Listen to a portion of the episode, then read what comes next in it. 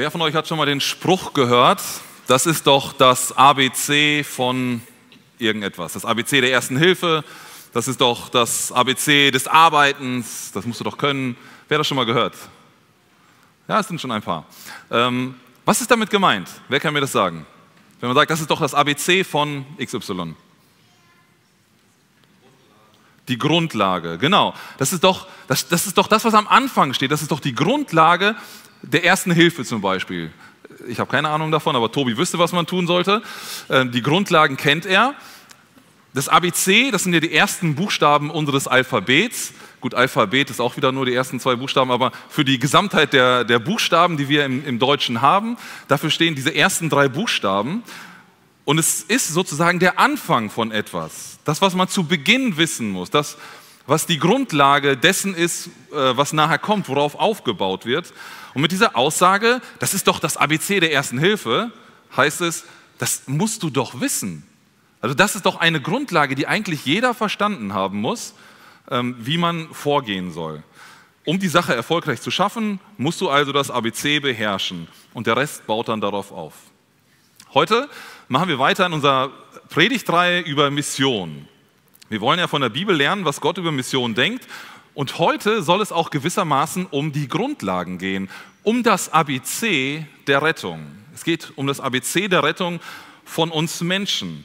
Wir werden uns heute den Text aus Römer 10 ab Vers 9 anschauen, einige Verse gemeinsam bearbeiten und herausarbeiten, welche grundlegenden Wahrheiten finden wir in diesem Wort von Gott über die Rettung von uns Menschen. Und was möchte Gott uns durch diesen Text als Grundlage weitergeben für die Mission? Ähm, was, ja, was muss verstanden werden, worauf der Rest dann aufgebaut werden kann? Also es geht heute gewissermaßen um ganz basale Dinge, um ganz grundlegende Dinge, Dinge, die wir verstanden haben müssen in Bezug auf die Rettung von Menschen. In dem direkten Zusammenhang unseres Predigtextes, also die Verse davor, da spricht Paulus, der den Brief geschrieben hat, von seinen Landsleuten, von den Juden. Und er zeigt auf, dass die Juden im Laufe der Zeit ihre eigene Gerechtigkeit entwickelt haben. Also da sind ganz viele Gesetze, ganz viele Gebote dazugekommen. Und es stand im Fokus, dass man selber etwas tut, etwas leistet, um vor Gott als gerecht zu gelten. Und er spricht, dass sie eine eigene Gerechtigkeit ähm, ja, entwickelt haben. Aber das führt nicht zu Gott. Das macht Paulus da ganz klar. Diese eigene Gerechtigkeit führt nicht zu Gott. Die Juden glaubten also an eine falsche Art und Weise der Rettung. Und deshalb stellt Paulus hier klar, wie die wirkliche Art und Weise der Rettung aussieht. Es geht also um die Frage, wie wird man eigentlich gerettet? Und das ist unser erster Punkt, die Art und Weise der Rettung. Ich lese uns die ersten zwei Verse vor, mit denen wir uns beschäftigen. Römer 10, Vers 9 und 10. Ich lese noch aus 8 den, ersten, den letzten Satz dazu, dann passt es auch in der Grammatik hier. Das ist das Wort des Glaubens, das wir predigen, dass wenn du mit deinem Mund Jesus als Herrn bekennst und in deinem Herzen glaubst, dass Gott ihn aus den Toten auferweckt hat, du gerettet werden wirst. Denn mit dem Herzen wird geglaubt zur Gerechtigkeit und mit dem Mund wird bekannt zum Heil. Alle diejenigen von euch, die an der Bibelvers ähm, auswendig Lernaktion, aus, auswendig Lernaktion teilgenommen haben, die kennen diese zwei Verse, die haben wir da gelernt. Und in dieser Passage finden wir die Antwort auf die Frage, wie wird ein Mensch gerettet? Paulus spricht hier immer wieder in diesen beiden Versen vom Mund und vom Herzen. Diese beiden Dinge bringt er hier ins Spiel. Und mit beidem wird etwas gemacht. Und beide Handlungen, sagt er, führen dazu, dass du gerettet werden wirst. Das sehen wir am Ende von Vers 9. Diese beiden Handlungen hängen zusammen und führen zu dem Ergebnis, dass du gerettet werden wirst. Also zeigt er hier, wie man gerettet wird. Als erstes spricht Paulus vom Bekenntnis. Er sagt, wir bekennen Jesus als Herrn mit unserem Mund. Anfang von Vers 9. Manche Ausleger sehen hier das eines der ersten christlichen Bekenntnisse. Also, dass die Christen dieses Bekenntnis gesprochen haben, um sich als ein Kind Gottes, ähm, als Kind Gottes zu identifizieren. Jesus ist Herr. Da steckt so viel Inhalt drin. Wer Jesus als Herrn bekennt, der drückt damit ja auch aus, dass niemand sonst in dem eigenen Leben das Sagen hat. Ich meine, wenn ich einen Herrn habe, der über mir steht, dann ist er derjenige, der bestimmen kann. dann ist er derjenige, der die Richtung vorgibt. Dann ist er derjenige, der das Sagen hat. Wer Jesus als Herrn bekennt, der zeigt damit seine eigene Unterordnung unter diesen Herrn, unter Jesus an. Wer Jesus als Herrn bekennt, der gibt schlussendlich die Leitung über das eigene Leben an Jesus ab. Jesus ist der Herr. Und wisst ihr, das ist kein Bekenntnis, das leicht über die Lippen gehen sollte. Es muss gut durchdacht sein, zu sagen, Jesus ist der Herr. Paulus selbst stellt sich im Römerbrief in Kapitel 1, Vers 1, also ganz am Anfang dieses Briefes, selbst als Knecht Christi Jesu vor. Und er lebte genau dieses Prinzip, dass er nicht mehr, nicht mehr sein eigener Herr war, dass er nicht mehr selber über sich verfügte, sondern dass er sich ganz Gott zur Verfügung stellte, die, also Jesus unterordnete als Knecht Jesu und die Anordnungen ausführte, die Jesus ihm gab, dass er sein ganzes Leben in den Dienst von Jesus stellte. Das sehen wir bei Paulus an vielen, vielen Stellen, wo er davon berichtet, was er gemacht hat. Wenn wir in die Apostelgeschichte gehen, sehen wir das, was Paulus alles erlebt hat, wie er sich von Gott gebrauchen ließ, weil er sich als Knecht Jesu sah, weil Jesus sein Herr war.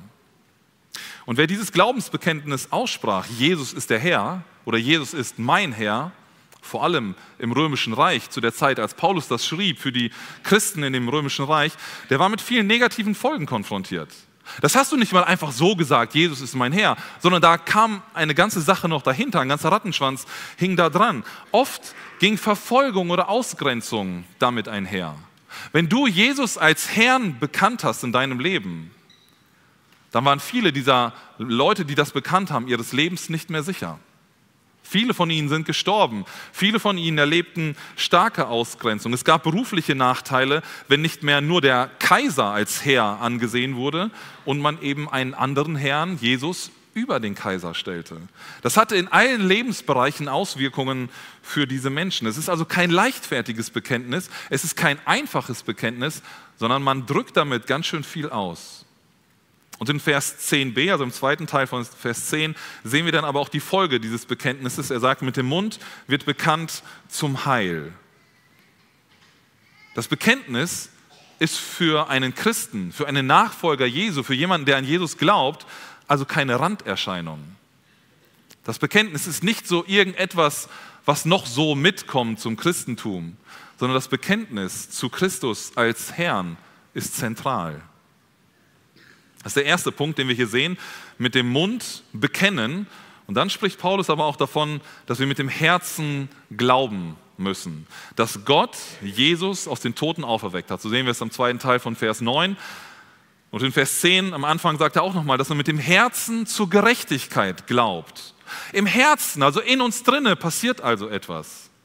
Es ist nicht nur das Bekenntnis, das man von außen wahrnehmen kann, sondern Paulus spricht hier auch von etwas, was in uns passiert. Und das Herz steht hier für die innere Persönlichkeit, für unseren inneren Menschen, für ja, unsere Gedankenwelt, unsere Aus Lebensausrichtung, das, was uns ausmacht als Persönlichkeit. Und er sagt, wir müssen an das glauben, was Gott getan hat. Dass Gott Christus aus den Toten auferweckt hat. Ich meine, das impliziert ja auch, dass Christus für uns gestorben ist vorher. Ne? Wir haben das Kreuz hier vorne und können es immer wieder als Erinnerung sehen. Christus ist für unsere Sünden gestorben. Er kam auf diese Erde mit genau diesem Ziel, um für uns zu sterben, um unsere Schuld an das Kreuz zu bringen, damit sie, diese Schuld nicht mehr gegen uns steht. Und dann ist Jesus gestorben und er liegt im Grab. Und was macht Gott? Er erweckt ihn aus den Toten wieder heraus. Er macht Jesus lebendig diese, diese Aussage, die Paulus hier tätigt, dass wir müssen glauben, dass Gott Jesus aus den Toten auferweckt hat, das impliziert das alles, das schließt es mit ein. In 2. Korinther 5, 21 beschreibt Paulus das so. Er hat den, also Gott hat den, der ohne Sünde war, damit ist Jesus gemeint, für uns zur Sünde gemacht, damit wir in ihm zu der Gerechtigkeit kommen, mit der wir vor Gott bestehen. Das ist impliziert in diesem Glauben, den Paulus hier anspricht, was wir in unserem Herzen glauben müssen. Christus ist auf diese Welt gekommen, um für deine Schuld zu sterben. Um deine Sünde, die du nicht selber aus dem Weg räumen kannst, an das Kreuz zu nehmen. Und Paulus geht ja noch weiter in dem Vers, den ich gerade las aus 2. Korinther. Er hat Christus zur Sünde gemacht für uns. Christus, der vollkommen unschuldig war, der nichts getan hatte, keine einzige Sünde in seinem Leben, wurde zur Sünde gemacht, damit wir den Weg zum Vater frei haben, damit unsere Schuld von uns weggenommen werden kann. Und um gerettet zu werden, muss ein Mensch also genau das glauben. Du musst nicht irgendetwas glauben. Du musst auch nicht nur glauben, dass es einen Gott irgendwo gibt, sondern du musst glauben, dass dieser Gott seinen Sohn auf diese Welt geschickt hat, um für deine Sünde zu sterben, die du nicht aus der Welt schaffen konntest. Das ist der rettende Glaube. Und Gott hat ihn aus dem Grab wieder herausgeholt. Gott erweckte ihn aus dem Tod, um seine Macht zu beweisen. Das ist der rettende Glaube. Das ist die Art und Weise, wie ein Mensch Rettung erfährt und nichts anderes. Wir können viele andere Stellen der Bibel hinzufügen. Der Glaube an Jesus Christus rettet uns. Der Glaube an Jesus Christus rettet uns. Manche Menschen sehen hier in diesen Versen, die ich jetzt gerade mit euch ähm, besprochen habe, einen Widerspruch zur Rettung nur aus Glauben. Ich habe es ja gerade so betont, dass der Glaube uns rettet. Und äh, manche sagen, okay, hier steht ja aber auch, du musst glauben, aber auch bekennen und dann wirst du errettet werden. Also sind das irgendwie zwei Komponenten, die beide erfüllt sein müssen, um die Rettung zu kriegen. Fehlt eine, da hast du die Rettung nicht. Wie ist das zu verstehen. Ich will hier nur ganz kurz drauf eingehen. An ganz vielen Stellen der Bibel wird eindeutig gesagt, dass die Rettung aus unseren Sünden allein aus Glauben kommt. Aus Glauben daran, dass Christus für uns gestorben ist. Das, was ich gerade ausgeführt habe. Johannes 3, Vers 16, da heißt es, wer an ihn glaubt, wird gerettet werden. Paulus schreibt in Römer 5, Vers 1, also im gleichen äh, Buch, das ich gerade hier mit euch bespreche, genau das Gleiche, dass wir durch Glauben äh, gerettet sind. Und Epheser 2, 8 und 9 könnten wir anführen und viele andere Stellen noch, die uns deutlich machen, der Glaube ist es, der uns rettet. Nun, wie hängt das dann jetzt mit dem Bekennen hier auf einmal zusammen? Wieso bringt Paulus auf einmal zwei ähm, Bedingungen, die irgendwie hier genannt sind für die Art und Weise der Rettung? Ich glaube, für Paulus hängen diese beiden Dinge einfach untrennbar zusammen. Die können wir nicht auseinander tun. Wenn jemand glaubt, dass Jesus ihn gerettet hat, wenn jemand glaubt, dass Jesus ihn aus seiner Schuld befreit hat, dann kann das nicht in der Person drinne bleiben, sondern es muss den Weg nach außen finden. Es führt für Paulus unweigerlich zum Bekenntnis von Jesus als neuem Herrn im Leben. Das hängt für mich genauso zusammen, wie es Jakobus in seinem Brief in äh, Kapitel 2, 26 ausdrückt. Denn wie der Leib ohne Geist tot ist, so ist auch der Glaube ohne Werke tot. Das heißt ja auch nicht, dass wir durch Werke gerettet werden, sondern das zeigt, wenn du einen Glauben hast und man sieht nichts, keine Veränderung, keine Werke, dann kann da was nicht stimmen. Dann muss der Glaube tot sein, sagt Jakobus. Ein Glaube, der nicht nach außen den Weg findet, der sich nicht nach außen zeigt, ist ein toter Glaube. Und ich glaube, darauf spielt Paulus hier auch an. Ein Glaube, der in deinem Herzen ist, der aber nicht das Bekenntnis nach sich zieht, dass du jemand anderem davon erzählst, von dem, was in deinem Leben passiert ist, der keine Auswirkungen nach außen hat, der ist ein toter Glaube. Ein Glaube braucht eine praktische Auswirkung. Er braucht eine sichtbare Veränderung im Leben des Menschen, sonst ist es kein Glaube, sonst ist er tot. Kurz gesagt, Paulus verknüpft hier, so glaube ich, unseren rettenden Glauben mit dem öffentlichen Bekenntnis, dass Jesus nun Herr im Leben des Gläubigen ist. Und weil das für ihn so selbstverständlich zusammengehört, dass man das gar nicht auseinanderziehen kann, benennt er das hier in einem Atemzug. Du glaubst und du bekennst. Das gehört zusammen. Das kommt immer zusammen, weil der Glaube, der sprudelt aus dir heraus. Nun, wie ihr sicherlich gemerkt habt, sind wir hier noch ganz allgemein unterwegs. Es geht in diesem Abschnitt ja noch gar nicht um Mission. Wir sind ja in einer Missionspredigtreihe, aber hier ging es ja noch gar nicht um Mission. Es ist ja erstmal ganz allgemein, was Paulus über die Rettung sagt, also auch über deine und meine Rettung. Und die Frage, die, sich, die Paulus hier beantwortet, ist, was macht dich zu einem Kind Gottes? Wie kommst du eigentlich in den Himmel? Nach wie vor gelten diese Aussagen der Heiligen Schrift, des Wortes Gottes. Zu Gott kommen wir nur durch den Glauben an Jesus Christus. Punkt. Da können wir heute in unserer Zeit ganz vieles noch daneben stellen und denken, okay, es gibt ja viele andere Möglichkeiten vielleicht, aber die Bibel ist klar. Jesus selbst sagt in Johannes 14, 6, ich bin der Weg und die Wahrheit und das Leben. Und jetzt kommt es exklusiv, niemand kommt zum Vater als nur durch mich. Das ist der Anspruch der Bibel. Das ist das, was Gott selber gesagt hat. Es gibt keinen Weg zu Gott neben Jesus. Es gibt keine andere Möglichkeit, um gerettet zu werden. Das ist die exklusive Aussage der Bibel. Ist heute nicht mehr populär. Heute wollen wir gerne viele Aussagen nebeneinander stehen lassen. Ne? Nirgendwo anecken am liebsten. Du hast recht, du hast recht und du hast auch recht. Ihr habt alle zusammen gleichzeitig recht. Das ist das Denken in unserer Gesellschaft heute. Aber die Bibel ist da anders. Gott ist in diesem Punkt eindeutig. Es gibt keine Rettung außerhalb von Jesus Christus. Punkt. Und wir bekommen die Rettung durch den Glauben an das, was Jesus für uns getan hat, durch das Bekenntnis zu ihm als unserem Herrn. Vielleicht hast du bis jetzt in deinem Leben gedacht, dass ein guter Lebensstil dich vor Gott gerecht macht. Du führst doch ein gutes Leben. Ist doch alles gut, moralisch toll, einwandfrei. Gott sagt uns hier etwas anderes. Nur der persönliche Glaube an Jesus rettet. Vielleicht hast du bisher gedacht, dass dein Aufwachsen in einer christlichen Familie dich vor Gott gerecht macht. Deine Eltern sind gläubig, deine Geschwister sind gläubig, du bist dein ganzes Leben in der Gemeinde gewesen, ist doch alles top, oder? Gott sagt uns hier etwas anderes. Nur der persönliche Glaube an Jesus rettet. Vielleicht hast du bisher gedacht, dass viele Wege in den Himmel führen. Da gibt es auch mehrere Möglichkeiten. Es ist doch vielleicht nicht nur Jesus oder nicht nur ähm, das, was die Bibel uns sagt. Gott sagt uns hier etwas anderes. Nur der persönliche Glaube an Jesus rettet. Und ich möchte dich dazu auffordern, heute dir dieser Tatsache bewusst zu werden. Vielleicht lebst du noch nicht ein Leben wirklich mit Jesus als Herrn, wo du bekennen kannst, Jesus ist, ist mein Herr dann möchte ich dich dazu ermutigen, darüber nachzudenken, was Gott uns in diesem Text zu sagen hast. Du brauchst Jesus, wenn du noch nicht persönlich an ihn glaubst. Um zu Gott in den Himmel zu kommen, um ein erfülltes Leben hier auf der Erde zu haben, brauchst du Jesus und sonst nichts anderes. Ich glaube aber auch, dass hier viele im Raum sind, die ihr Christsein nur für sich leben. Still und zurückgezogen. Bloß nicht auffallen, bloß keine große Veränderung zulassen, die für Kollegen und Bekannten irgendwie sichtbar werden könnten?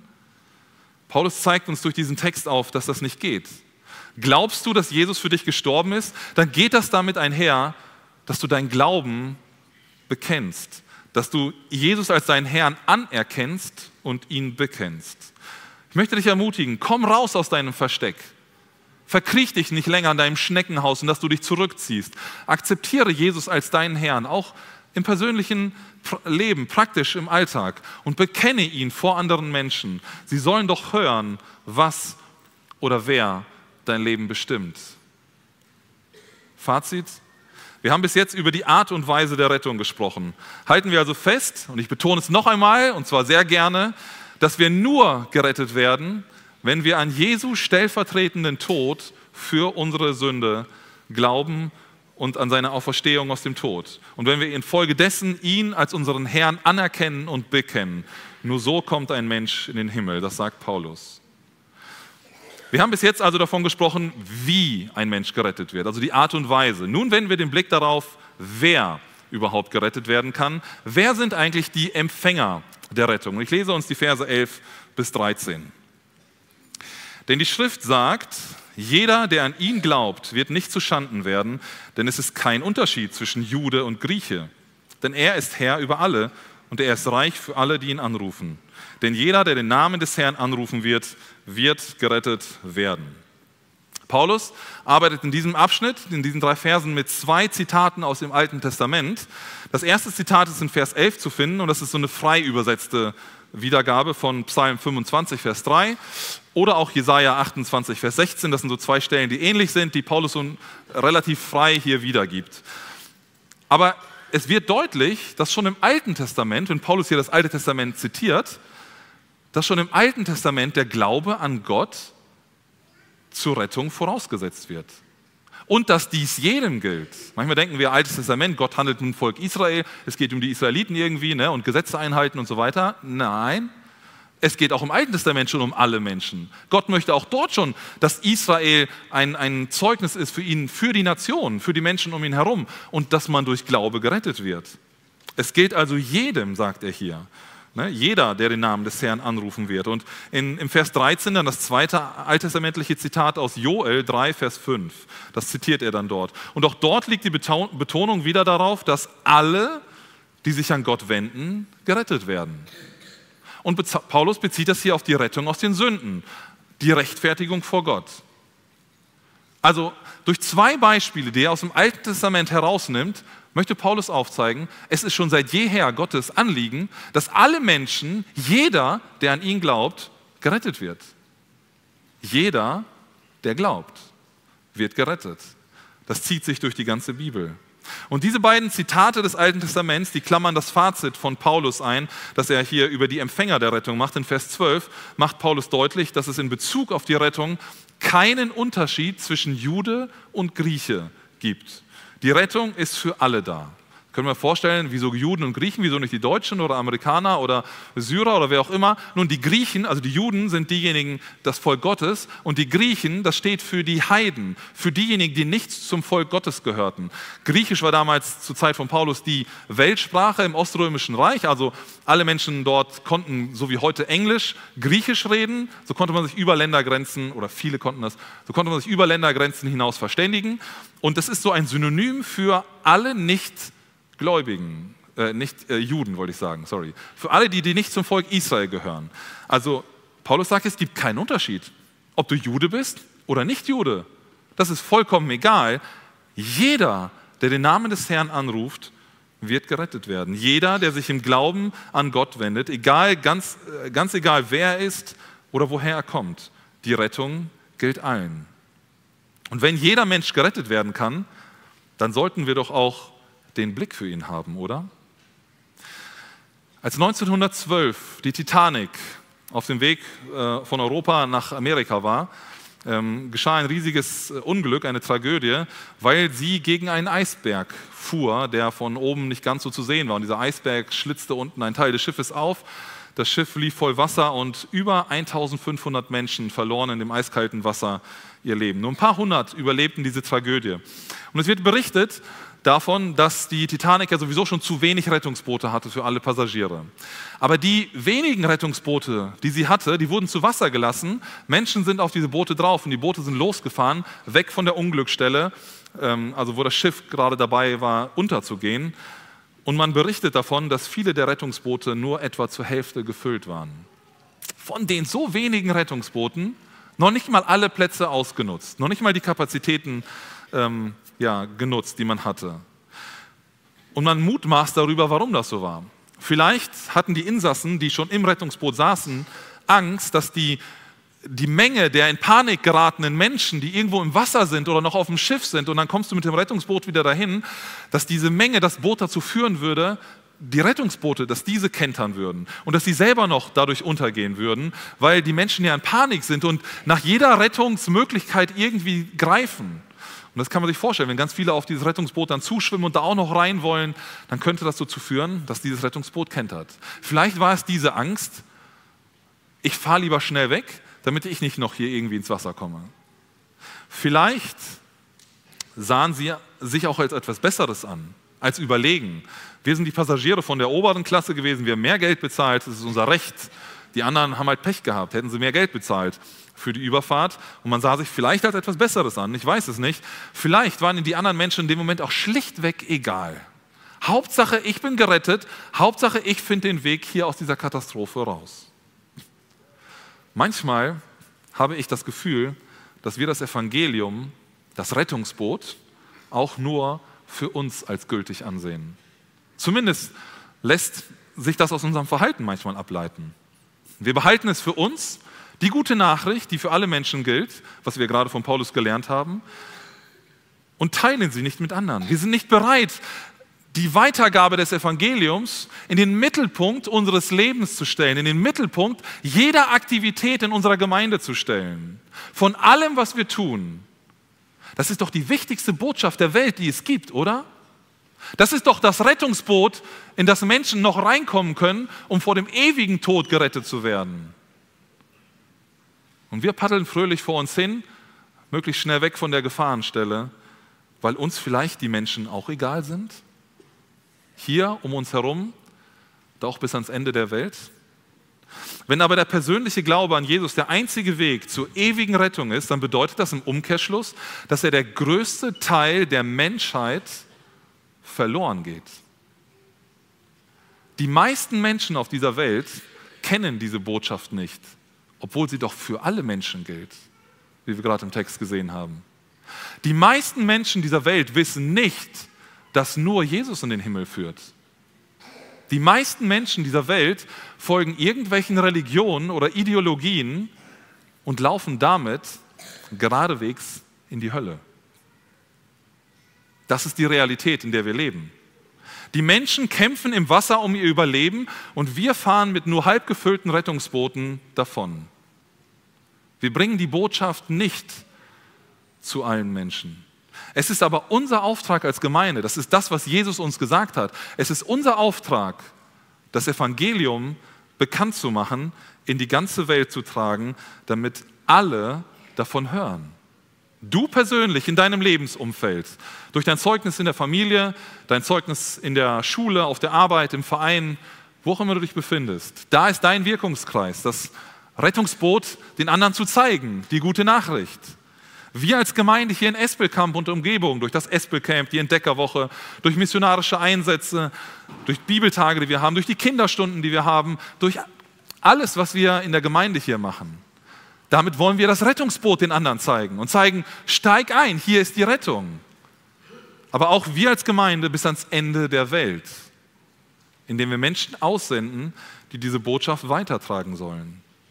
Und ich möchte dich ermutigen dazu, dass du heute Gott bittest, dass er dir zeigt, wo dein Platz in dieser Kette der Mission ist. Also wo ist dein Aufgabenbereich, wo du das Rettungsboot, in dem du sitzt, für andere sichtbar öffnen kannst, sodass sie auch einsteigen können, sodass sie auch von Jesus und dieser rettenden Botschaft erfahren können.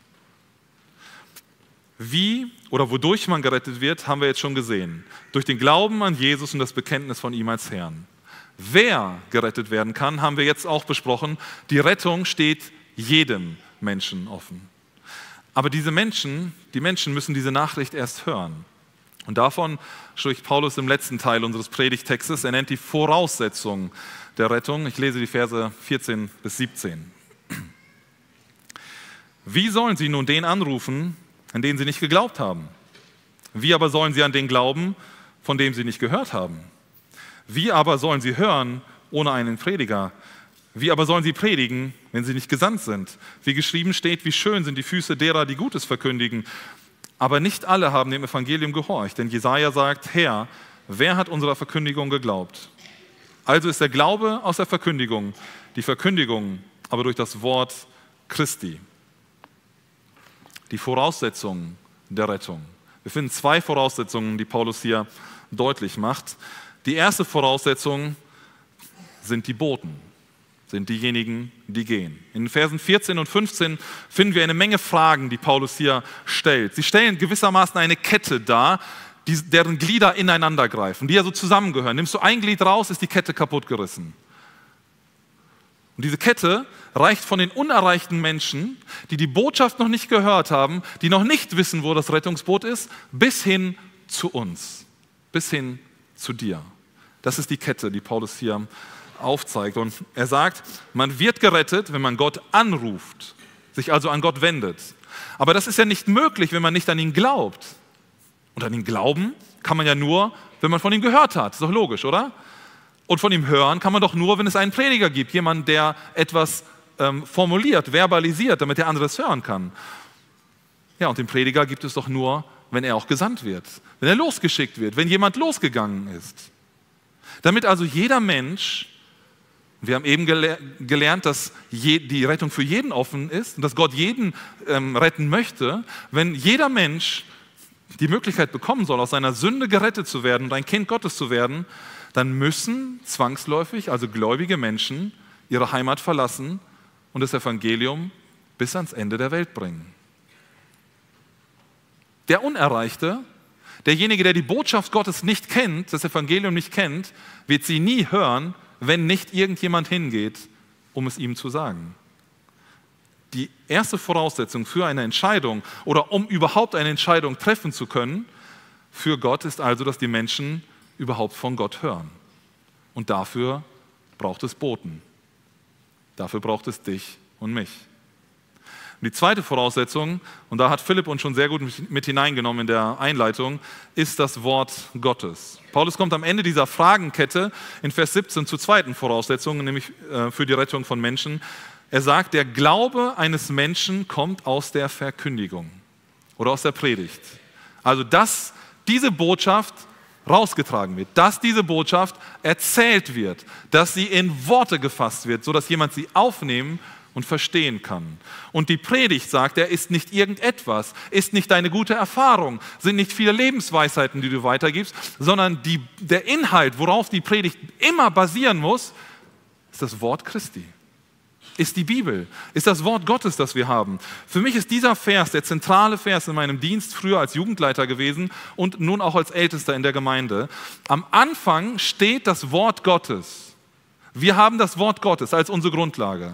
Und aus dem Wort Gottes kommt die Verkündigung, kommt das Lehren und aus der Verkündigung, aus der Predigt kommt der Glaube. Philipp hat uns das erst schon gut mit hineingenommen, inwieweit das unseren, auch unser persönliches Glaubensleben beeinflusst. Wie schnell wir in Krisen geraten, wenn wir das Wort Gottes außen vor lassen, wenn wir uns nicht davon bestimmen lassen. Nur durch die Bibel gibt es wirkliches Leben und Veränderung. Und wenn das Wort Gottes verkündet wird, dann entsteht Glaube. Als Umkehrschluss können wir aber auch sagen, der Glaube entsteht durch nichts anderes als durch die Bibel. Ja, wir können viele andere Dinge machen. Man kann äh, sich die Natur anschauen und die ist wunderschön. Man kann vielleicht auch auf den Gedanken kommen, das macht Paulus am Anfang des Römerbriefes auch, dass da etwas dahinter stecken muss. Wenn ich mir das so anschaue und denke, das ist doch unglaublich, wenn man auf so einem Berggipfel steht oder so ein Flusspanorama vor sich hat oder ähm, was auch immer dann kann man darauf kommen, das kann ja nicht von selbst entstanden sein, so glaube ich, sondern da muss ja irgendwas dahinter stehen, aber es hat noch nicht die rettende Botschaft. Ich weiß doch noch nicht, nur weil ich die schöne Natur ansehe, dass Jesus für meine Sünde gestorben ist. Ich kann mir auch ein wunderschönes Musikstück anhören und denken, da muss doch ein genialer Erfinder dahinter sein, aber es rettet mich noch nicht, weil ich nicht die Botschaft habe, dass ich schuldig bin und einen, äh, einen Retter brauche, der mich da rausholt aus der Schuld. Ich brauche das Wort Gottes. Ich brauche, es muss, die Botschaft der Bibel muss vermittelt werden. Und ich denke, wie die Botschaft vermittelt wird, da gibt es ganz vielfältige Wege.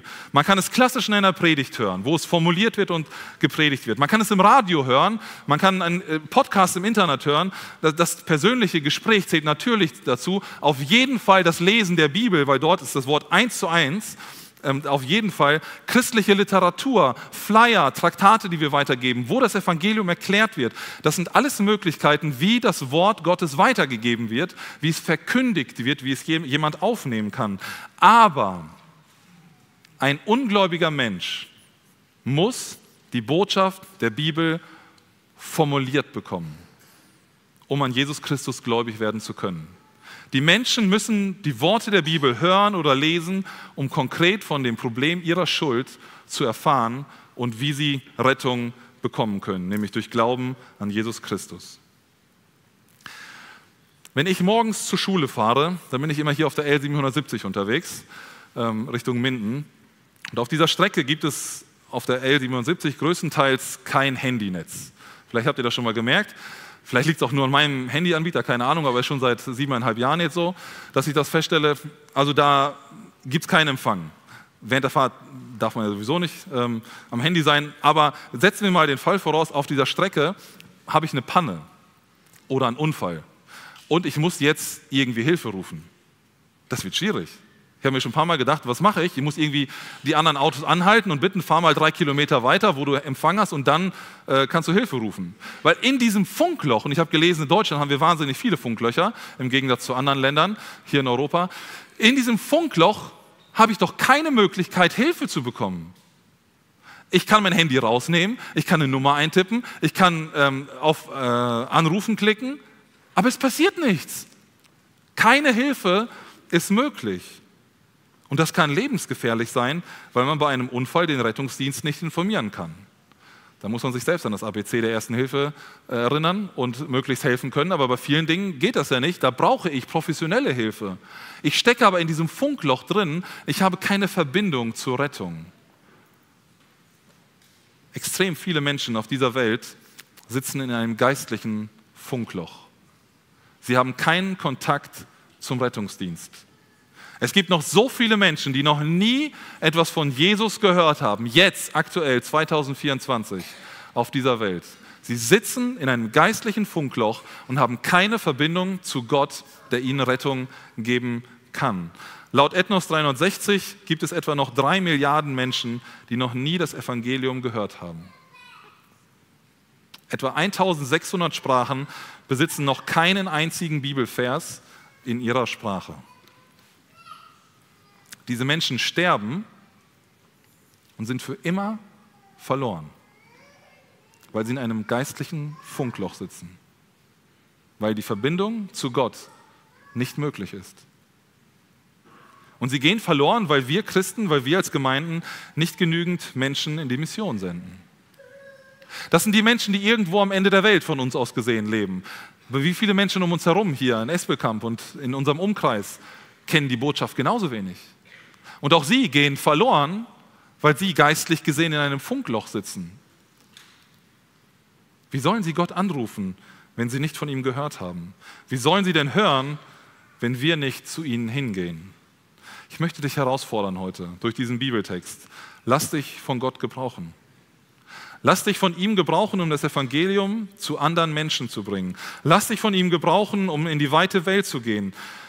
Bete doch für dieses Anliegen. Nimm es in dein tägliches Gebet mit hinein. Gott, wo ist der Ort, an dem du mich haben willst?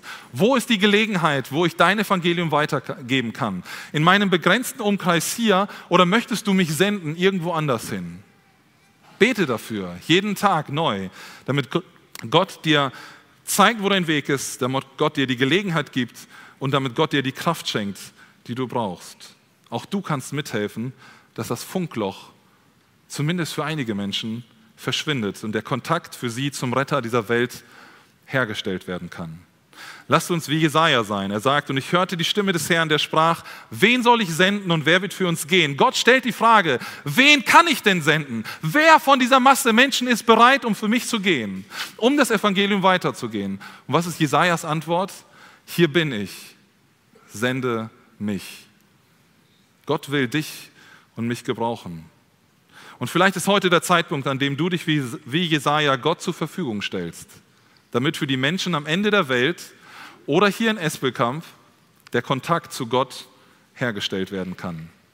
Jeder Mensch, der gerettet werden will, egal ob Jude oder nicht Jude, das hat uns der Text klar gemacht, muss an Jesus glauben. Und damit das möglich ist, muss er erst einmal von Jesus hören. Das ist die Voraussetzung für die Rettung. Und da kommen du und ich ins Spiel. Es ist unser Auftrag, das Evangelium bis ans Ende der Welt zu bringen. Ich weiß nicht, wie es dir geht mit diesem Bibeltext. Für mich ist dieser Bibeltext enorm herausfordernd. Paulus zeigt uns hier die Grundlagen, das ABC der Rettung auf. Die, die einfachen Dinge, die für jeden Christen dran sind. Die einfachen Dinge, die erfüllt sein müssen, damit ein Mensch zu Jesus überhaupt kommen kann. Erstens sehen wir die Art und Weise der Rettung. Wir werden durch den Glauben an Jesus und das Bekenntnis zu Jesus als unserem Herrn gerettet. Zweitens zeigt Paulus hier die Empfänger der Rettung auf. Jeder Mensch kann gerettet werden. Das Angebot der Rettung steht für alle offen. Und drittens haben wir über die Voraussetzungen der Rettung gesprochen, was überhaupt erfüllt sein muss, damit ein Mensch diese Entscheidung treffen kann. Die Menschen müssen die Botschaft der Bibel hören. Es braucht Boten wie dich und mich, die das Evangelium verbreiten. Was hat Gott dir heute durch diesen Bibeltext wichtig gemacht? Was ist für dich der nächste Schritt? Heute oder morgen?